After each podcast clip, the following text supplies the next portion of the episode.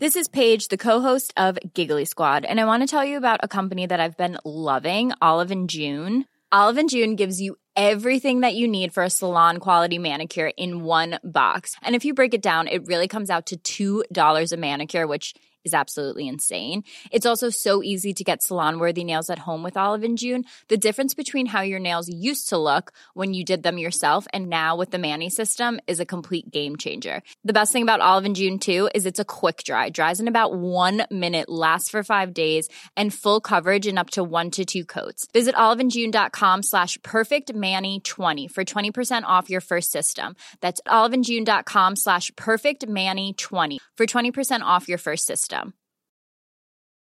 Many of us have those stubborn pounds that seem impossible to lose, no matter how good we eat or how hard we work out. My solution is PlushCare. PlushCare is a leading telehealth provider with doctors who are there for you day and night to partner with you in your weight loss journey. They can prescribe FDA-approved weight loss medications like Wegovy and Zepbound for those who qualify. Plus, they accept most insurance plans. To get started, visit plushcare.com slash weight loss. That's plushcare.com slash weight loss. Gaby Roslin Podcast. Hello and welcome to that Gaby Roslin podcast, part of the ACAST Creator Network. Ahead of World AIDS Day, my guest this week is a filmmaker, the chairman of Elton John AIDS Foundation, a proud daddy, and a genuinely good guy. I'm delighted to welcome David Furnish to the show.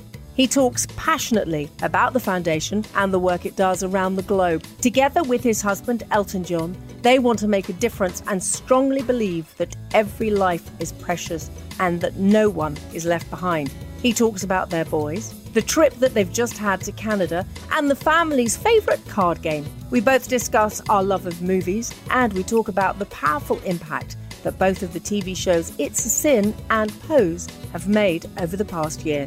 I honestly could have listened to David speak all day. He is a caring, thoughtful, kind man, and I do hope you enjoy our chat.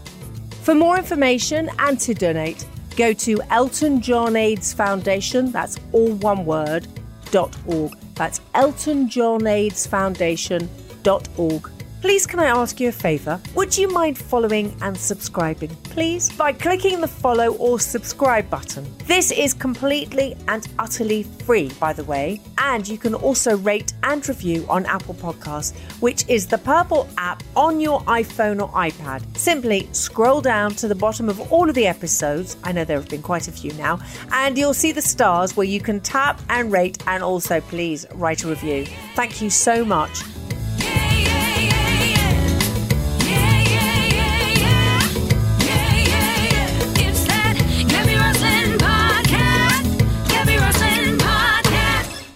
Lovely, lovely David. Lovely, lovely Gaby. oh, how are you? I'm very well, thank you. How are you? I'm very well, thank you. And how's Elton after the operation? Is he okay? He's doing really well. It, it was a big success, um, long overdue. Uh, so he he's feeling better, you know, almost immediately in him, in his hip and in himself, which is great. And he's uh, embarked on a on a ambitious program of rehab and recovery, um, which is great, and that's going very well. Uh, and he's he's and he's actually really enjoying it, and he's making terrific progress. I was just away for half term. I took the boys to Canada, um, and I came back, and the progress that Elton's made in just a week of, of me being away was incredible to see. It's like, wow, okay, this is really going in the right direction. I'm laughing because, isn't it? It's that moment you go, oh, so you didn't need me? I know. I it's know. those moments that you go, oh, it's when my, my husband and, and my youngest were away also um, for a few days in half term. And they came back and, and actually I did the same thing to him as, as Elton's done to you. And he went, oh, did you miss one? I went, no, do you know what? I got so much done. I feel, and I had that look that I'm sure you gave your husband exactly the same look. He did say he missed us terribly. So, um, having spent so much time together during lockdown and seeing, as a family, all of us seeing each other every single day, which was heaven. Um, I think. I think you know when we disappeared for a week on on half term break, which which we need, the boys needed to do. They needed a, a proper break, and I wanted to go back to Canada to see my family. um, I, I think it actually ends up being a big, a big, quiet, quiet old empty house for him. Does he do what I do? Because I talk to myself. If when when Elton's and the, and the boys are away and you're in the house on your own, and uh, do you ever do the thing? I suddenly found myself after two days talking to myself. Realized uh, ridiculous, but I do. He's become obsessed with FaceTime. he just FaceTimes the world all the time. He cold FaceTimes people. So he doesn't sort of, you know, give people the advance notice to say, oh, I'm going to FaceTime you. And the look on people's faces when they ran- randomly get these FaceTime calls for him because he's just he's just discovering it's such an easy way to connect with people because he doesn't actually like talking on the phone very much. He's a very sort of, you know, a get things done kind of person. So I think he finds the phone a bit a bit um waffly from time to time.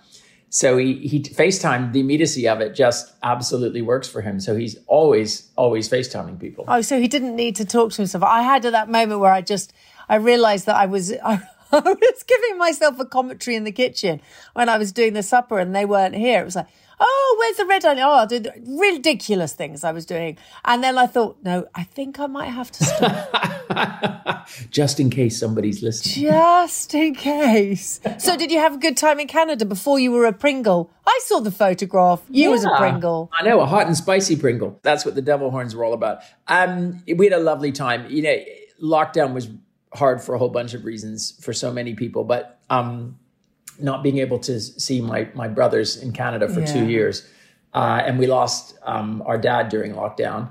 Um, and it was impossible to go home for me to go home and to say goodbye and to you know support them in getting everything in order.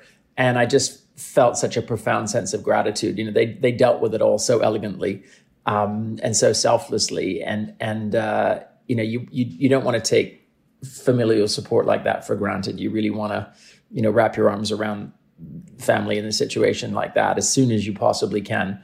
Um, and our our boys absolutely love Canada. Um, so it was a, it was a perfect perfect opportunity to reconnect and to do something with them that they loved. And Zachary, our oldest, is become completely obsessed with fly uh, with fishing, and so um, he's done lake fishing, he's done deep sea fishing, um, but he hasn't done fly fishing. So we were able to get a couple of days up north um, and introduce him to fly fishing, which he absolutely loved. Oh, that's so cute. Yeah. That's such a simple, lovely thing. You know, I, the, I mean, I'm so, so, I'm so sorry about, about your dad. I really am. And lockdown was, was just awful and evil for so many people and they're having to be kept apart. But there's something quite wonderful you say about going out there and fly fishing. I mean, that's such a simple, quiet, peaceful thing to do. I love that you took him off to do that. That's very special. I love that he's embraced fly fishing so much because you know there's so many distractions for kids today with phones and iPads and and video games and internet and television and everything. And the fact that he's chosen himself. I mean, I know I caught sunfish off a dock when I was 10 in Canada. That's the extent of my fishing experience. And Elton, I don't think has ever fished at all.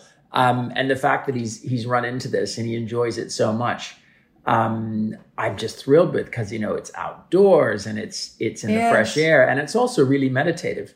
Um, you know, to have the patience and and to get the joy out of standing um, and and catching fish, you know, in any environment. And let's face it, it's you know, fishing is a lot of lot of waiting around.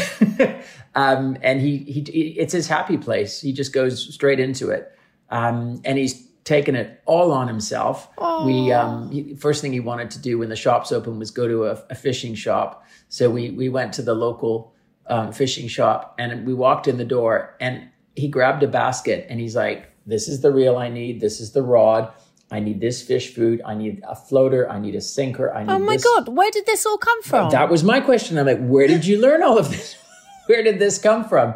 And he's just gleaned it from different people um, that have come across his path. He's he's learned a lot about it on YouTube. Um, he's there's there's angling magazines you can get uh, in the newsagents here in Britain, so he's picked up a lot of those, and he's just it's like a, this big smorgasbord for him. He's just dived into all aspects of it, and he's really researching it, and he's knowing knows it so well now. Um, it's amazing to see, really amazing. It is when when you mention all the distractions because there's so much. You know, we all do it. I'm sure you get you do as well. But you suddenly realize, oh my god, half an hour is gone, and I'm scrolling through this or I'm looking at that or I'm checking this or I'm writing another email. But actually getting out, and I, I swear by it, I'm, I bore everybody because I like to walk. I walk about I, up to t- 10 miles a day and I go from meeting to meeting just walking. And I tell you what, that is, what it has done for me physically and mentally is incredible. And that's the same thing as your baby boy being out there in the fresh air. I mean, that, I love that. More parents should be d- doing this with their kids. Well, he, as I said, he he ran into it himself. I mean, I, I think uh, the job of every parent is to introduce your children to as many opportunities as possible with a big, broad, open mind. Experience and try different things, and when you find they identify those things or they feel a, a real calling to a particular particular you know, activity or a sport or or a musical instrument or whatever, I think you just want to do everything you can to encourage it and to support it. Um, you know, because it, it is such a, a very, very special thing um, for that to happen because for it to come along naturally to Yeah. appeal to them, you know, so strongly is, um, yeah, it's, it's, it's a, it's a golden gift. I, I've so I've been to Canada once when I was filming about we were doing a story about um, killer whales, and it was for a TV show, Killer Whales, and we were doing grizzly bears, and we went, we flew over into Canada. We went to this incredible Inuit community, Wow. and and I honestly I remember thinking, and this is a, re- a strange thing to say, but I remember thinking how fresh it smelled. The whole Canada smelt like nowhere else I've ever been. It smelt of fresh air. Does that make sense? to visit an Inuit community, you were probably, you know, quite a ways up north. It's a beautiful country, a spectacularly beautiful country, and so much of it is is unoccupied and is just natural and open and and beautiful and gorgeous. Um, yeah, it's it's it's. I, I appreciate Canada more and more since I've moved away. Interestingly enough, and that was a very long time. It was over thirty years ago. I, I moved to the UK. Um, but every time I go back, I appreciate it more and more for a whole whole bunch of reasons. Um, but but that that real kind of connection with nature and the outdoors and and the purity of everything is is really special. Yeah, no, it's a very special place. Um, so I'm pleased you had a nice, uh, a nice holiday. Let Let's get on to um, one of the things I really want to talk to you about is because a mutual friend of ours uh, got us in touch. I know you and I've met on a couple of occasions when uh, I was giving Elton an award and gave you an award. And weirdly, you might not remember this, but we did something long, long, long time ago, which was the Student Fashion Awards. Yes. And there's a wonderful quote where you say, um, everybody should have one suit tailor made and then they've got to look after it. And I love that. There's something that just, and it was something to do with your uh, late dad, wasn't it? That he was really into all of that. Yeah, my my da- my dad um, was always very very well turned out. Um, we we didn't have a lot of money growing up. My my mom made all her own clothes because there wasn't the money for her to buy them, um, and she was actually a really amazing seamstress. And my my dad, because he was a businessman, he needed suits to go to work.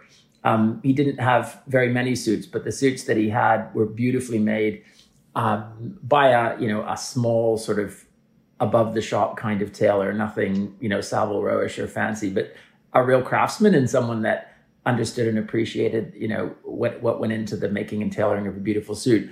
So Dad really appreciated that, and he also took care of his clothes so um, beautifully, and and that was why they didn't have much money. He didn't have very many options to choose from, but he always looked immaculate because he just you know cared for everything that he had and respected it so well. Um, and I, you know, that rubs off on you when you're a kid. Um, you you learn you learn a lot from that. What you guys have done, I didn't realize the extent actually of what you guys have done. And I know that sounds a funny leap from me saying about you looking after yourself, but it's, you want to then put it out to everybody else. You're going, you know what? Let's look after each other. And your whole tagline is every life um, has equal value and never leave anyone behind. And I just feel that that's how you've been brought up. Yeah, I mean, I mean the the the, the journey to any happy life starts with self love and self respect, and and a disease like HIV/AIDS, um, unfortunately, you know, really affects a lot of the most marginalized people in in our society, um, who already feel less than. Um, they don't feel more than, uh, and and HIV seems to find its way into these vulnerable communities um, and and continues to to to to grow disproportionately within very specific communities, but where people you know perhaps don't don't have the opportunity or, or the ability to to love themselves and respect themselves as much as as they can. And you know every human soul deserves love and deserves redemption. Um, and we've long made it a mission of the foundation to put our arms around absolutely everybody that is at risk from this disease and is and is living um, with this with this disease um, to make sure that everybody has access to care and compassion and treatment. Um, Elton wrote a wonderful philanthropic memoir called "Love Is the Cure," um, and that that really is you know if we can just love our fellow man, person, woman more and more, just that little bit more, uh, we can heal so much in our world. I know that sounds really woke and hokey, and there'll be people No, rolling doesn't. their eyes, but but it, it, it, if we can just think about our our our fellow fellow person um, and and put our arms around them and support them and try to understand what they're going through and what they're dealing with um, and offer you know support it's it's amazing. It- it- the work i do with the foundation when i go out in the field and i'm long overdue for another field trip but when you see people who are struggling and are have been dealt a rough hand in life when you just start them down the path of being able to lift themselves up and and support themselves and support their communities better it's amazing to see the human spirit kick in. And it just flies from that moment on. It's not like a bunch of people sitting around moaning and wailing and complaining about you know their lot in life and, and wanting a handout. Quite the opposite. They just want to be have their hands held at the beginning. They want to be shown the way. And then the minute they see a bit of light at the end of the tunnel, they're off running for it. Um, and it's it's a really inspiring thing to see. Um, and it has a, it has so much to do with the success successes that we've been able to have um, with HIV/AIDS um, over the past you know 30 years. Um, the way the way that communities have responded, um, and and no community initially more aggressively and more compassionately than the than the, the gay community, the LGBT community, um, when AIDS first reared its ugly head in the 80s, and very very much you know decimated one community, and how that community pulled together and galvanized to you know make extraordinary change. Um, socially, educationally, and in terms of medical advances. I mean, it's unbelievable. Um, if you look at the history of ACT UP in America, uh, ACT UP in France, uh, you know, the pressure they put on governments and on pharmaceutical companies to, to really move things along at a, at a much, much quicker pace. It, it changed the game um, for the trajectory of this disease.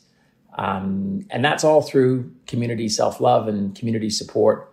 Um, it, it works.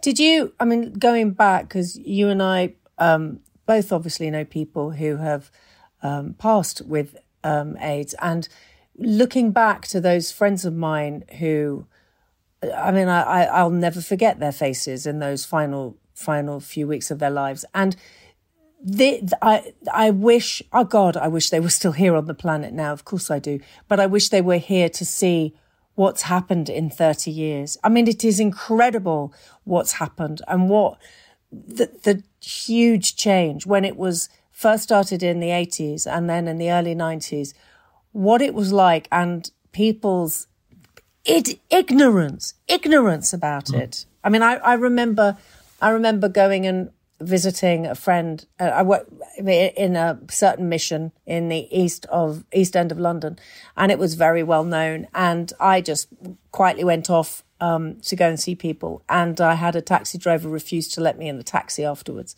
And um, I remember going, being dropped off at another place, and the taxi driver screaming at me and spitting and just going, "What are you? You're going to give me everything? You're evil. You're evil."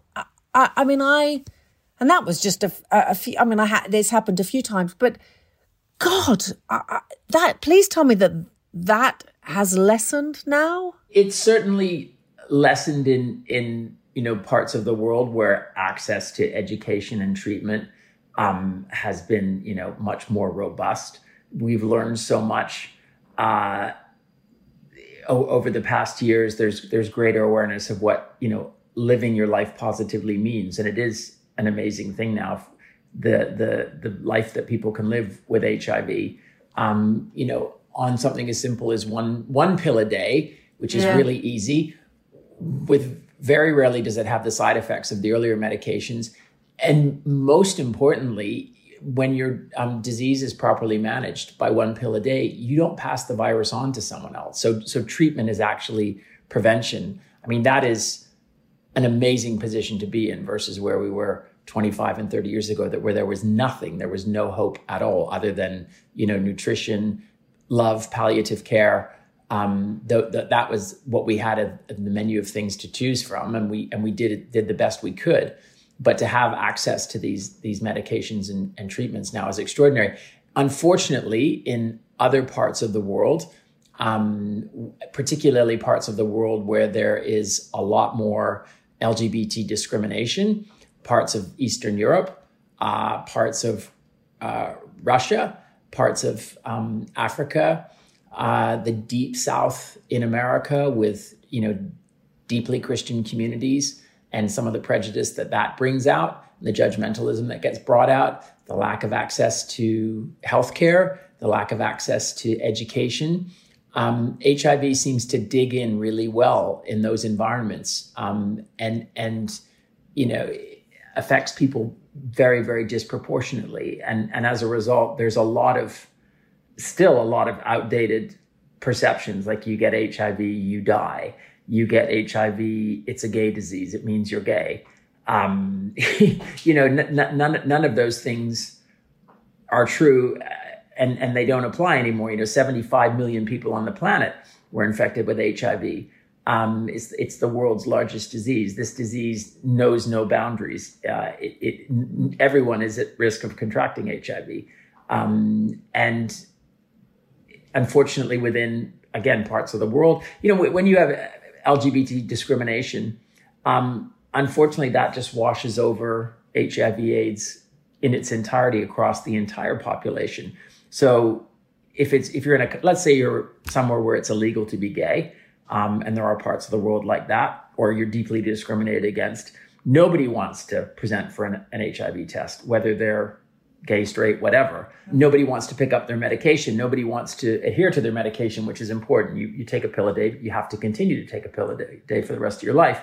Um, but it does have this knock on effect that, that further um, stigmatizes uh, HIV across all of society. Um, and as a result, people don't present for testing more. They, they don't talk about living with HIV in, in a positive way. Um, they don't present themselves as an example of someone who, who does live a full and happy, healthy life um, with their, their disease properly managed. Um, and, and in the darkest shadows of society is when um, things, you know, there, where there's no light um, is where things get out of control and, and, and where a disease like HIV really, really roots in. Uh, and, and that's, that's where we as a foundation are are turning our focus. And as you rightly pointed out at the beginning no no one gets left behind. That is that is our our motto. Um, it's something that Elton is passionate about. Uh, and if we don't if we don't put our arms around everybody HIV will continue to flourish um, and and and grow in our society when it's completely preventable and treatable now. That that's the that's the greatest crime the fact that with the medications we have at at our hands today not with not not a cure not a vaccination, not not you know just just the medications to treat or prevent the spread of HIV, we could have no new HIV infections tomorrow if everybody had access to HIV testing and access to treatment. Isn't that incredible? But there's tons of barriers that we have to continue to knock down on the way in order to get to that point. And we think we can get to that point by 2030. That is that is the trajectory that we're on. That is something that UNAIDS uh, believes is achievable, as as do does everyone at the Elton John AIDS Foundation. But we can't take our foot off the accelerator, and we're living. You know, COVID has really taken its toll on um, our planet. It's put our health systems under extraordinary strains. It's caused our governments to dig deeper and deeper um, to fund, you know, the the support of society through a global health crisis. And you know, we've cut foreign aid in Britain. Uh, we've, we, we've gone back on our commitment that we made to give a certain percentage of our GDP to to to foreign aid. And if we start cutting vital HIV programs, uh, if we stop funding them, then we will we will start to lose the ground that we've gained, um, and we will start to see a rise and an increase in uh, new HIV infections. So we we have to we have to keep going. We have to keep our foot on the pedal. What what I find so extraordinary is that when I was younger and there were everyone was talking about it and there were the adverts on television with the tombstones, which everybody remembers who was around then, and then nobody talked about it. And I remember um, doing doing work uh, with um, uh, on with HIV and AIDS, and people looking at me going, "Why are you still talking about this? It doesn't exist anymore." And, and so people think, and now obviously because of COVID, people they that's at the forefront of their mind, and understandably, understandably for a lot of people that is, but but it hasn't gone away. And the fact that you've just said by 2030, your foundation believes that, that, that this can be a thing of the past, that is incredible. This is something that we should all be talking about. This should be discussed all the time. We should, and and there, you know, if you look at all the diseases that affect our society, I mean, the fact that we've made such extraordinary progress in such a relative short period of time to end the world of it of the greatest disease that affected our planet is an is a remarkable, extraordinary achievement. Yeah. and it's a goal that's within our sights, and that's something that we focus on with our fundraising. We just say you can be part of you know, ending the world of, the, of, of its greatest disease. We, it just needs consistent support and, a, and, and an ongoing effort to, to finish the job properly and not lose the ground that we've gained. Hey, I'm Ryan Reynolds. Recently, I asked Mint Mobile's legal team if big wireless companies are allowed to raise prices due to inflation. They said yes. And then when I asked if raising prices technically violates those onerous two year contracts, they said, What the f are you talking about, you insane Hollywood ass? F- So to recap, we're cutting the price of Mint Unlimited from $30 a month to just $15 a month. Give it a try at mintmobile.com slash switch. $45 upfront for three months plus taxes and fees. Promo for new customers for limited time. Unlimited more than 40 gigabytes per month. Slows. Full terms at mintmobile.com. Jewelry isn't a gift you give just once. It's a way to remind your loved one of a beautiful moment every time they see it. Blue Nile can help you find the gift that says how you feel and says it beautifully with expert guidance and a wide assortment of jewelry of the highest quality at the best price. Go to BlueNile.com and experience the convenience of shopping Blue Nile, the original online jeweler since 1999. That's BlueNile.com to find the perfect jewelry gift for any occasion. BlueNile.com. Hiring for your small business? If you're not looking for professionals on LinkedIn, you're looking in the wrong place. That's like looking for your car keys in a fish tank. LinkedIn helps you hire professionals you can't find anywhere else, even those who aren't actively searching for a new job but might be open to the perfect role. In a given month, over 70% of LinkedIn users don't even visit other leading job sites. So start looking in the right place. With LinkedIn, you can hire professionals like a professional. Post your free job on linkedin.com slash people today. last year, everybody talked about kindness. And uh, you talk about it with the foundation, uh, and Elton talks about it as well. And it is kindness is so important. We know there are bigots out there. We don't need to get, we, we're absolutely aware of that. Sadly, there are people out there who uh, are anti. I have to say, I th- when I saw you a couple of weeks ago, I said to you that I love the thought that my kids, who are both teenagers, they both they don't know a world that gay people didn't marry. Yeah. They don't they they think it's completely you know, yeah, they've got friends who've got two mums, two dads. It's they don't even Totally blink. to them. Yeah, it's that's part of a life and, and the world. And but but they and when they watched It's a Sin, um, they just went, but this is really recent history. Yeah. People being treated like this. But what's happened to the kindness that everybody went on about last year? You know, that it's it seems to have turned a bit again. And isn't kindness just the simplest thing that we should all be doing? Well, it costs you nothing. Yeah. it's easy to do and it's and it's easy to give. Um, I think yeah, there's a there's a lot of noise in the world today. There's a lot of um, uncontrolled uh, biased noise being being spouted in a lot of different directions. Um, I think you know the internet for all the wonderful things that it's brought to our world. I think in a lot of respects it has a lot to answer for. You know, when when you and I grew up, we all went home every night and we watched the same six o'clock or seven o'clock news. News was something that was produced, you know, within inside a television network. News divisions were sacrosanct divisions of of media companies. They were they were not allowed to be biased. It was important that they reported the news as it was. And now, uh, nowadays, um, news comes from all sorts of unregulated sources. Um, the growth and the and the and the capitalization and spreading of news actually is enhanced by pandering to bias. So, and, and then the, the internet itself is, is rigged in a way that it serves you more of what you like. So if you have a particular political view and that's what you click on, your news feeds and your Google feeds and all your other feeds are going to continue to give you more of what you already know, as opposed to a balanced central point of view that we all used to have, you know, 20 or 30 years ago, where we all were basically getting the same news. Um, and, and I think that's unfortunately divided our society. I think it's made a lot of people a lot angrier. Um, I think it's made them feel, uh, you know, in some cases, rightly so. There's a lot of inequity in our society right now, and a lot of things Yeah. we're working hard to to, to redress.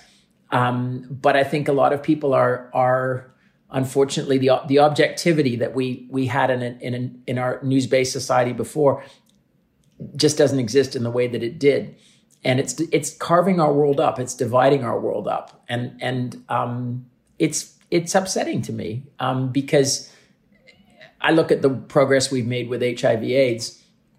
You know one of the big reasons it's such a extraordinary success and I, I look at you know the American government who got on board early you know the PEPFAR program was a groundbreaking huge you know multi-billion dollar global initiative. That was a nonpartisan effort. That was you know both sides of the aisle in the American House of Congress and Senate you know coming together for the greater good. And when we as a society can put our differences aside and can come together you know we can make anything happen.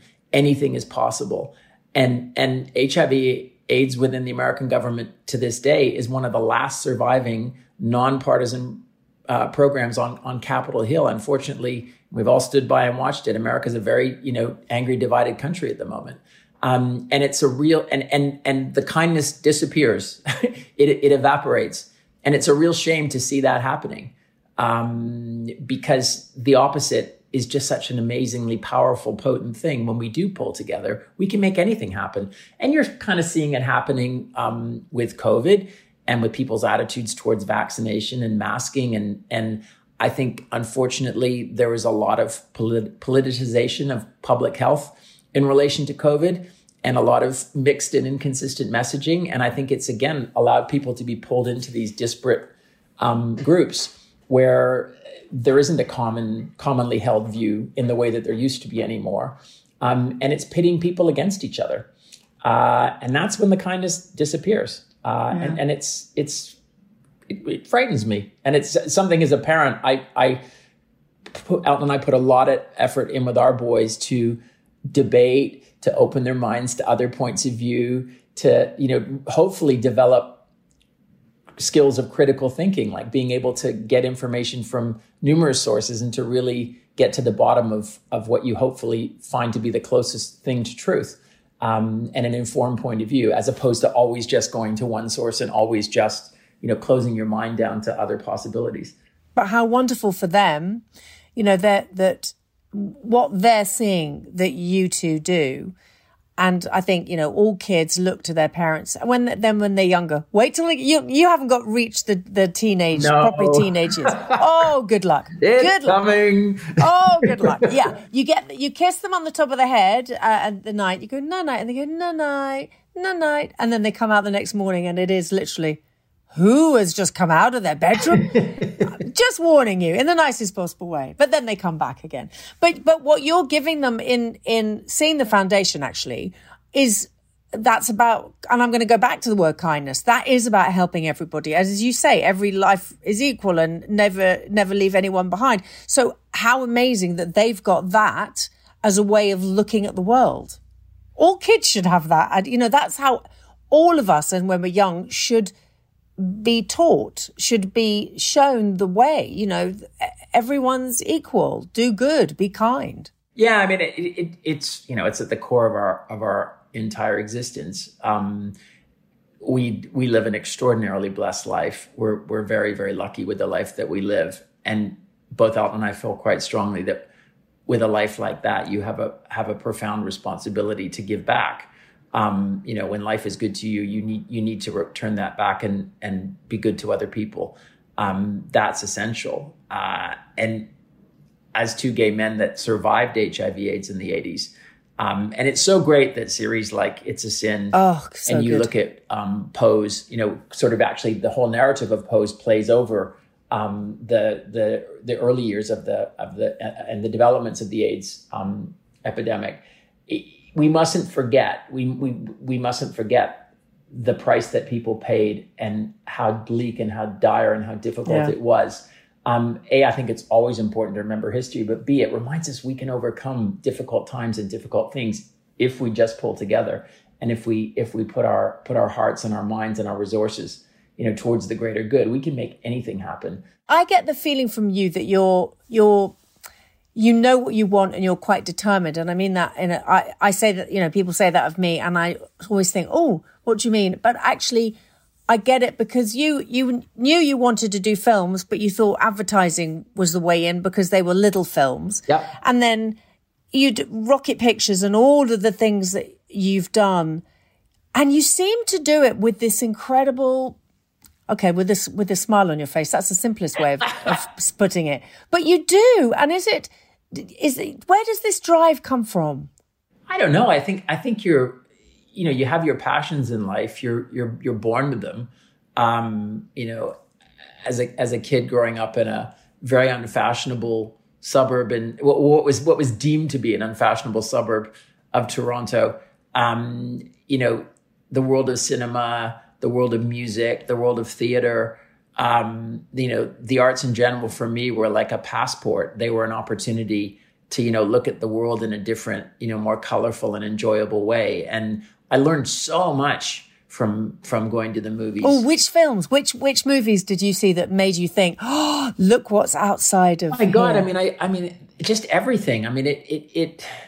Whether it was fantasy filmmaking, um, I, I I worked in a video store, um, and I you know I used to go home with like you know ten cassettes under my arm every night because I could. yes, And I and I just watched like the early MGM musicals. I watched you know the great cinema of the '70s. You know the Scorseses and the Coppolas and the the you know am- amazing places that cinema could could go in terms of shining a light on you know different elements and facets of society.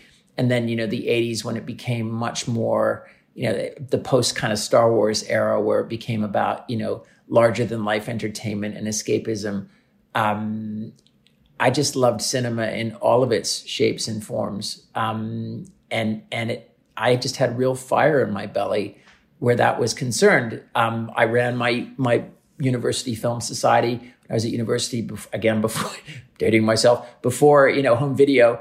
Uh, we had a repertory cinema on campus, and so we would on Friday and Saturday nights screen two movies a night. We had a projection booth Yes! and projectors, and and I got to work with a group of people and choose the films and program that and do the ads and the promotion and everything.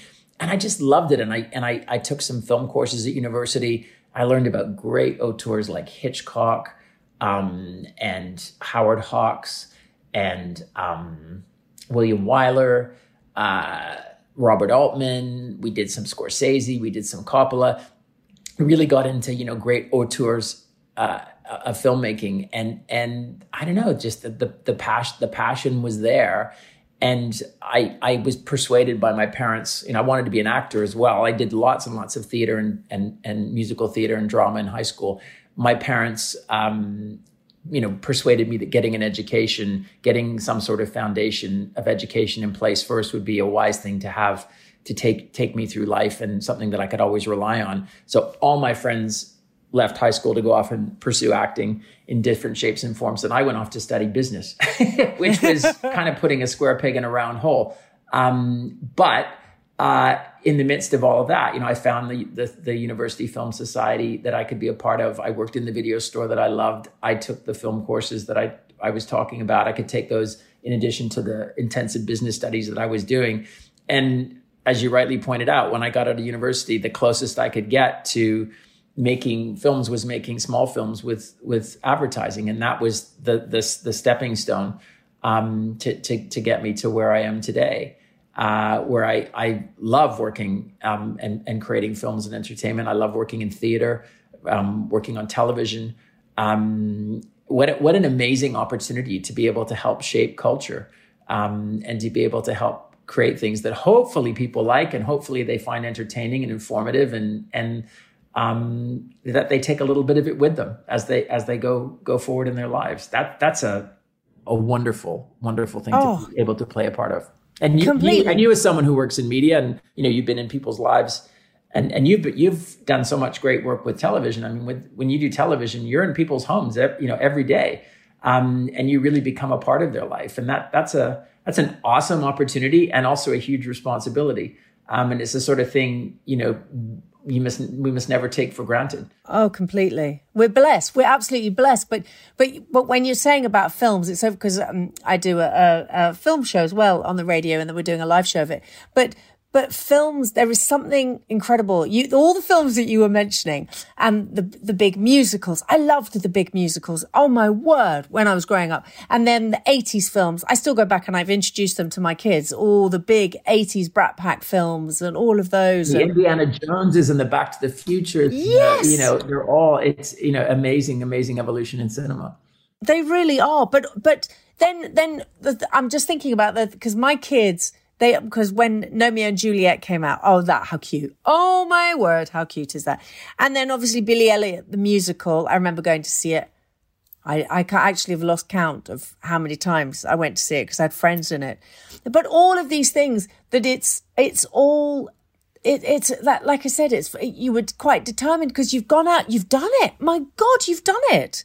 And then obviously Rocketman and Tantrums and Tiara, all of these things, but you've done it. How exciting is that? That little boy that wanted to do it. It's like, my God, I've done it. in, in, incredib- incredibly lucky, very blessed, also very fortunate, you know, through my relationship with Elton um, and his passion, our, our shared passion for for the projects that we've worked on together. You know, it's afforded me some extraordinary opportunities um, to be able to to collaborate with him Yes, but you as well. Come on, I'm, we're talking of course, you. but I don't. You know, it, it, it's really hard, really tough getting getting films made, getting theatrical shows up and running successfully, getting um, television, you know, great television made. It is a collaborative effort. It really is something that Yeah, takes a yeah. team of people um, to to really share the passion and share the belief um, to to make something you know great. I always say when people are really hard on a on a particular film or or a piece of entertainment, I'm like, yeah, you know, it's really hard to get a film made, and nobody ever sets out to make a bad film. Like everybody Yeah. sets out believing they're going to create something that that hopefully the world's going to like. Unfortunately. You know, it, there's so many factors at play. They don't often turn out the way that people hope they did, or or the concept just doesn't doesn't you know hold water. Um, but everybody tries to create something special and to create something magical. Um, and uh, I just I just feel very lucky that the all the things that I've worked on, I'm incredibly proud of. Um, I I hope they'll stand the test of time. Um, they've been a it's been a joy working with the people that I've worked with. I have I, I love working with Elton because he's so enthusiastic, he's so creative. Um, he's also very hands off. He doesn't he doesn't micromanage the process. He does what he does well, and then he hands it over to the everyone else that works on a on a particular you know film or show or whatever. And he really um, you know gives them the confidence to go out and do their best rather than breathing down everyone's neck and and and you know making everybody second guess what they're doing all the time.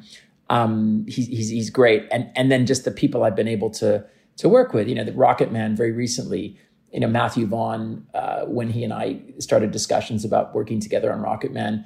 Um, I mean, that was just the greatest that we, we'd been trying for years to get that film off the ground. I mean, 11 years it took to, to bring to the screen. And that's the f- life film story of, of Elton John, you know, one of the world's biggest, biggest musical artists. Um, it's hard to get films made. And and Matthew, you know, brought such passion and and such experience uh, to the to the show. He brought to my attention that Taron Egerton, you know, who I thought was a, a terrific actor, Incredible. was a great was a great singer. I didn't know Taron could sing. And then Dexter Fletcher, who directed it, you know, did such a great job. All the crew, all the cast, everybody was, you know, amazing to work with. It it it takes a team to move a mountain like that. Like it it it really does. Um, and I guess the reason I look so happy, as as you, it's just so nice of you to say, is you know when you get there in the end and you're really proud of what you've achieved. My God, you're like you're over the moon happy. Um because because it, it's a it's a real it's a real journey. It's a it's a journey with ups and downs and and it's never a straightforward trajectory. It's, it never turns out the way that you plan it to go. Um there's always all sorts of surprises along the way. But when you finally get there and you're really proud of what what you've done um yeah it's amazing. It's it's wonderful Do you know, I hear that there's a word that people say about you. Um, we know uh, we have mutual friends, and the word that they always say is that you're uh, incredibly loyal, and which I think is a wonderful thing for people to say. And um, that that's that's a powerful thing to have said about you, isn't it? Yeah, and and it, it's interesting. It's one of the very first things that drew me to Elton. Um, you know, when I came into this this world, we celebrated our 28th anniversary on Saturday. It was 28 years ago on Saturday. We, we, we met. Thank you for the very first yeah, the- time. at the dinner party, wasn't it a dinner party that you didn't want to go to? dinner party I didn't want to go to here at the house in Windsor. I didn't know what to expect. Um, I, I it all happened at the last minute. There was no time to kind of prepare or psych yourself up for something like that, and I just went along with sort of very little expectations and not really having followed Elton for a period of time. I was a huge fan in the seventies. Um, I, I didn't follow him quite as closely in the '80s. I loved um, Too Low for Zero and, and Sleeping with the Past, but but I hadn't you know been as invested in his music as I was earlier on. And I just thought, well, maybe I'd walk in the front door and there'd be a guy who would just sit on the sofa and regale us with stories of his greatness. And we'd all you know, fawn admirably and and say, oh yes, isn't that wonderful? And that isn't who Elton was at all. He was gracious, he was humble, he was funny as hell. He was so funny. And he was more interested in all of us and what we did and what our lives were all about. And and he wasn't self-aggrandizing at all.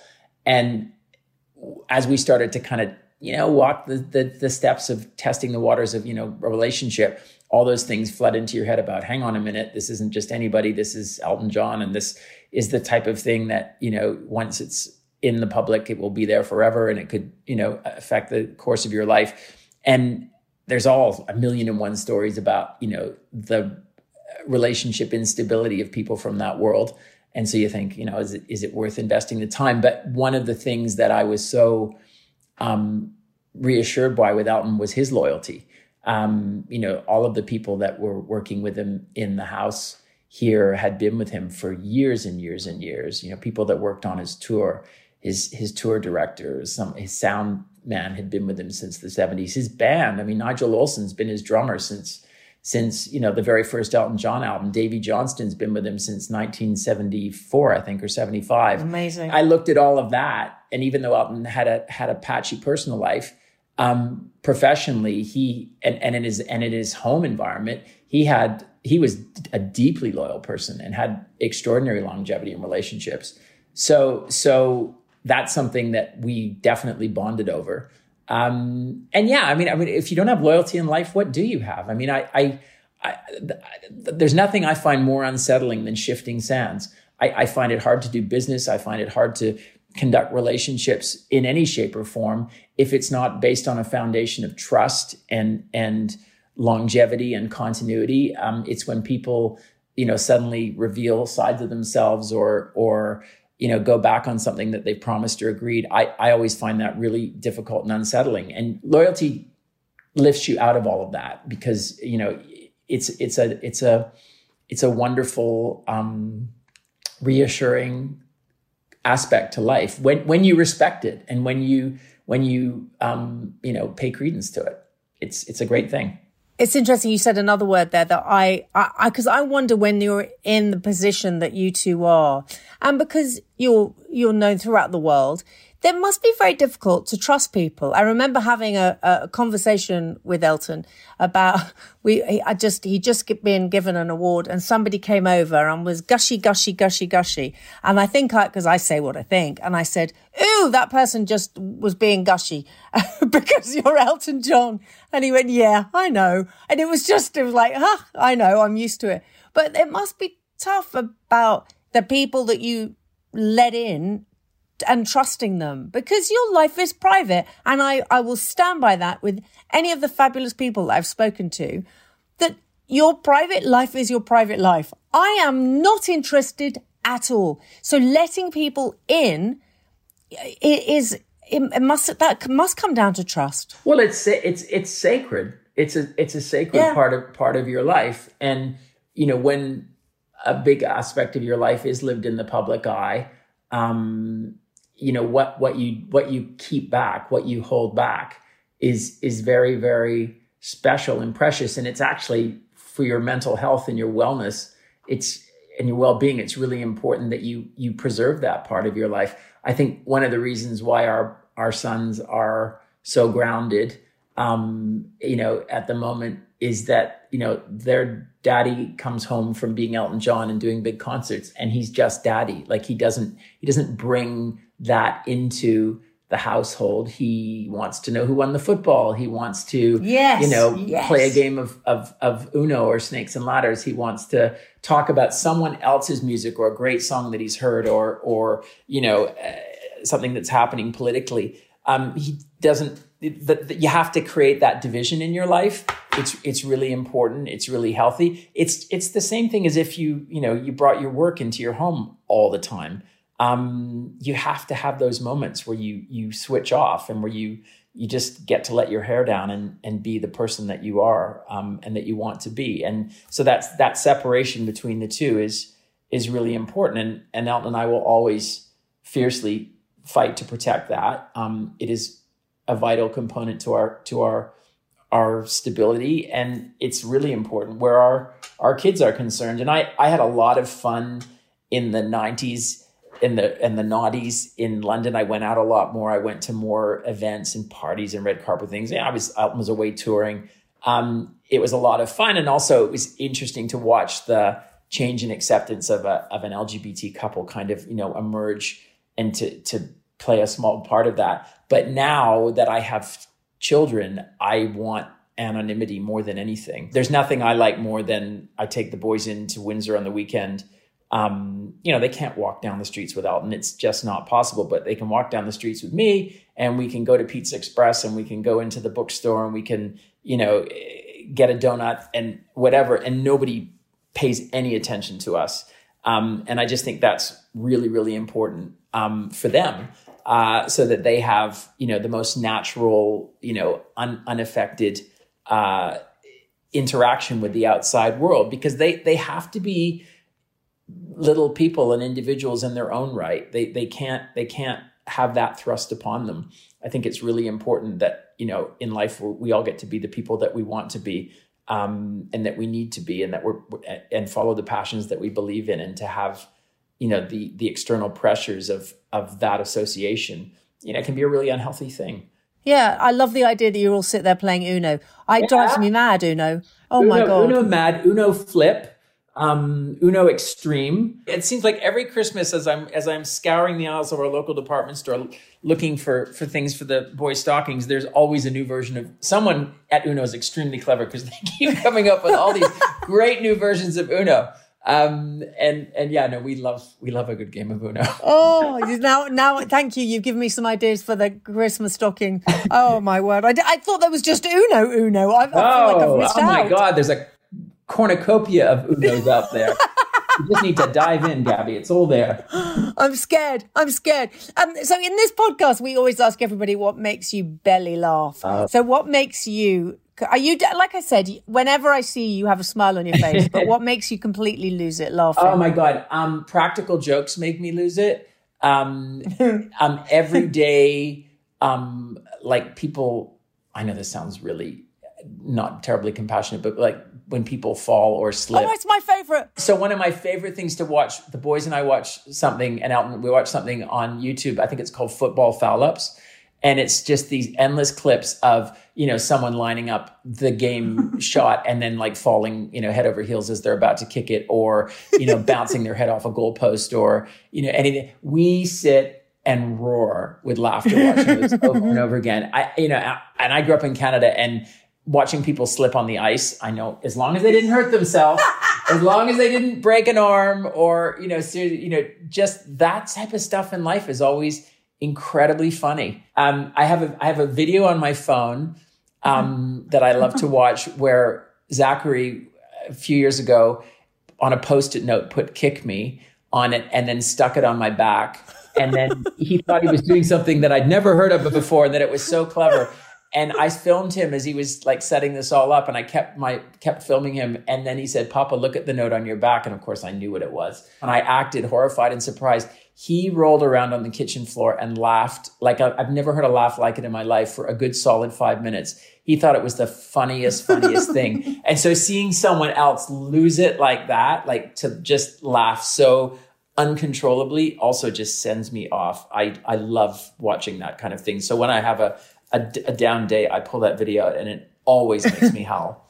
Do you know what? You're a man after my own heart. You love the musicals. You love the movies. You, uh, you like to play Uno and you laugh when people fall over on the ice. There is nothing that makes me laugh more. It So sounds I- so cool and insensitive, but I saw a lot of it growing up in Canada, and it, Oh. it is it is funny. It's so funny. And I always, I do the same as you. I always say, but I always say to people when they ask me, I always say, yep, so long as they're okay. But then I, I, or somebody walking into a tree. There is nothing funnier than somebody walking into a tree. Hilarious. Just sounds so cruel. Hilariously It sounds so cruel. um, oh, my darling, thank you so much. It's so lovely. Go, I just, re- there's one thing I do want to talk about um, before we go is about, because the thing that, that, uh, that brought us together through Lovely Russell Yeah. was um, uh, "It's a Sin," and w- when you stood up and you you uh, when Olly and Elton did the song together, and you stood up and you made that incredible speech, and that TV show I think has been one of the most powerful. You mentioned Pose as well, which I absolutely love, and I'm obsessed. I'm obsessed with Billy. I just want to meet him. Um, but Billy Porter is just oh my god, he's heaven. you know the the fact i mean I, I we've been talking with ryan murphy about it. Um who's you know such a talented talented um filmmaker. He, he it's the only project he did where he wasn't able to get a network commission up front. He had to fund and finance the pilot himself before he could get a commission. And the reason was he was so determined to work with an you know an authentic trans cast.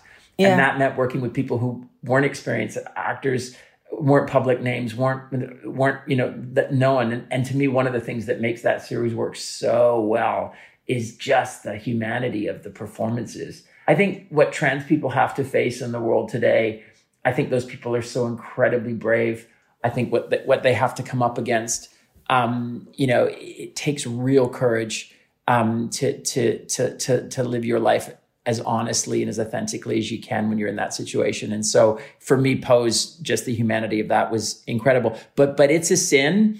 Um, yes, it did bring us together through Russell. I just thought, you know, again, what a what a powerful, powerful reminder of how bleak it once was uh, in, in at the beginning of the of the AIDS epidemic, and and just a you know a real a real sobering reminder of of how hard it how hard it was, and and hopefully makes people appreciate the and, and gives them hope with, with the extraordinary progress that that we've made today, and not forget the people who who you know died such horrible horrible deaths. You know there was so much stigma, there was so much isolation, there was so much prejudice. You know that the, the scene in It's a Sin where the the family you know just basically takes the the one son he dies his friends have no opportunity to comfort him or to to you know support or to grieve and they just take all of the belongings from his flat in london and burn them in the back garden. I mean that that is not dramatization. That sort of thing happened time and time again. There was so much horrendous horrendous stigma around around aids at that time. It's it's got miles better you know, where he, here in the UK and, and in other parts of the world, but we still have a lot of work to do in other parts of the world. Uh, and you carry on doing what you two do, and and all the people as well. Um, uh, just just carry on doing it because it's it's amazing what you do. And when I saw the numbers, you know, four hundred and fifty million pounds raised, Yeah. f- over f- over five million lives that you've saved. Just what an incredible thing that you do. So, uh, David, my love to Elton. I wish his um, new hip a, a, a lovely life inside him, and um, and uh, one day we'll walk down the street, we'll play Uno, we'll watch a movie, and uh, we'll go to Wagamama's with the boys. How about that? I love that. They love Wagamamas. I thought they would. I just had a feeling. Gaby, I've enjoyed this so much. I've really enjoyed talking with you. And, and, you know, from the first time I saw you on television, you've always just had this friendliness and kindness and, and, uh, warmth about you. So I, I, I felt the same over Zoom today. Oh, bless you. I, it's such a pleasure. Have a great evening, and hopefully see you soon. Loads of love. All the best. Lots of love. Thank you so much for listening. Coming up next week, actor Yuan Rion. That Gaby Roslin podcast is proudly produced by Cameo Productions. Music by Beth Macari. Could you please tap the follow or subscribe button? And thanks so much for your amazing reviews. We honestly read every single one and they mean the world to us. Thank you so much. It's that Gaby Roslin podcast. Gaby Roslin podcast. Hi, I'm Daniel, founder of Pretty Litter. Cats and cat owners deserve better than any old fashioned litter. That's why I teamed up with scientists and veterinarians to create Pretty Litter. Its innovative crystal formula has superior odor control and weighs up to 80% less than clay litter. Pretty Litter even monitors health by changing colors to help detect early signs of potential illness. It's the world's smartest kitty litter. Go to prettylitter.com and use code ACAST for 20% off your first order and a free cat toy. Terms and conditions apply. See site for details. Hey, it's Paige DeSorbo from Giggly Squad. High quality fashion without the price tag. Say hello to Quince. I'm snagging high-end essentials like cozy cashmere sweaters, sleek leather jackets, fine jewelry, and so much more. With Quince being 50 to 80% less than similar brands. And they partner with factories that prioritize safe, ethical, and responsible manufacturing. I love that. Luxury quality within reach. Go to quince.com slash style to get free shipping and 365 day returns on your next order. Quince.com slash style. The secret to summer ready skin is here. Osea's number one best selling Undaria algae body oil, clinically proven to instantly improve skin elasticity and transform dry skin to silky, soft, and unbelievably glowing. Its signature scent of freshly squeezed grapefruit, cypress, and mango mandarin transports you to sun kissed summer days. Get healthy, glowing skin for summer with clean vegan skincare from Osea. Get 10% off your first order site wide with code GLOW at OseaMalibu.com.